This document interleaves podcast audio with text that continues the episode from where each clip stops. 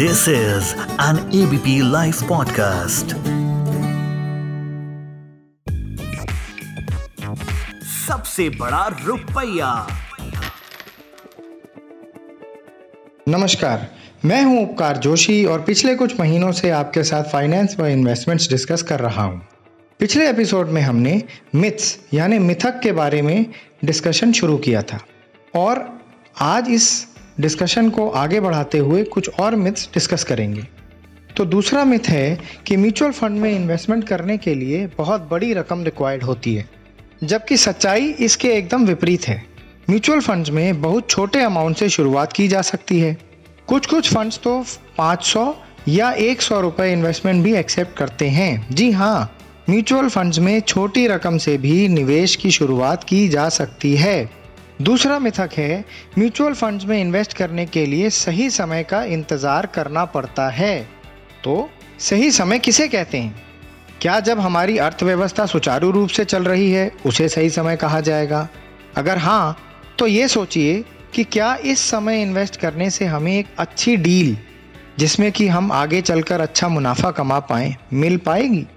या फिर वो समय जब हमारी अर्थव्यवस्था कुछ कमज़ोर हो उसे सही समय कहा जाएगा। अगर हाँ तो क्या ऐसे समय में हम निवेश करने का साहस कर पाएँगे? मैं जानता हूँ कि अब आप क्या सोच रहे हैं। कि अगर ये भी नहीं और वो भी नहीं तो सही समय आखिर किसको कहते हैं? आइए इतिहास में झाँक कर देखते हैं। 1979 में सेंसेक्स 100 यानी 100 था। 1990 में 1000 पहुँच गया। फिर 1992 में the famous Harshad Mehta scam से पहले 4000 पहुँचा और 2006 में 10000 पहुँच गया। क्या इनमें से कोई भी सही समय था?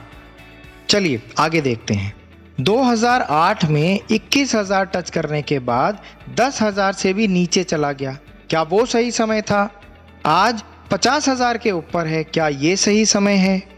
सही बात तो ये है कि सही समय के चक्कर में हम एक्शन नहीं लेते हैं और बैठे रह जाते हैं। बजाय इसके, अगर हम ईयर 2000 में सिर्फ़ एक हज़ार रुपये किसी भी सेंसेक्स को मिरर करने वाली स्कीम में इन्वेस्ट कर देते तो आज इसकी वैल्यू आठ हज़ार से दस हज़ार के बीच हो सकती थी।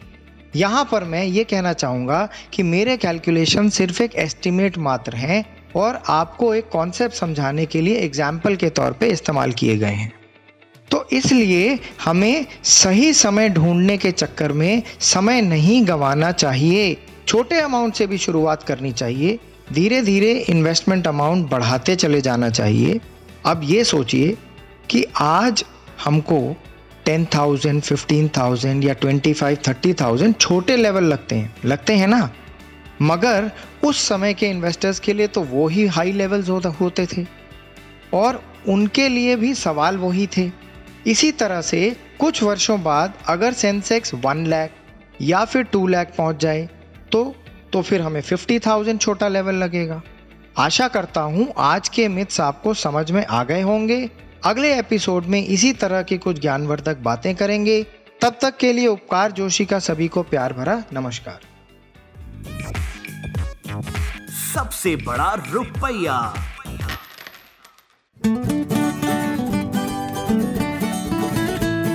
This is an ABP live podcast